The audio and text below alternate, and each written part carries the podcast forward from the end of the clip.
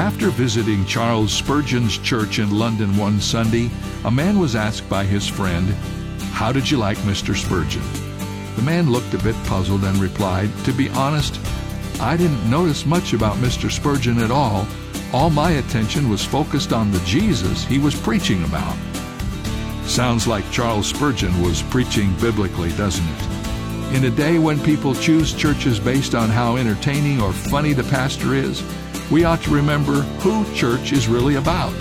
Getting a clear image of God through the preaching of His Word ought to overshadow everything else. This is David Jeremiah, encouraging you to get on the road to new life. Discover who God is on Route 66. Route 66, driving the word home. Log on to Route66Life.com and get your roadmap for life. Route 66. Start your journey home today.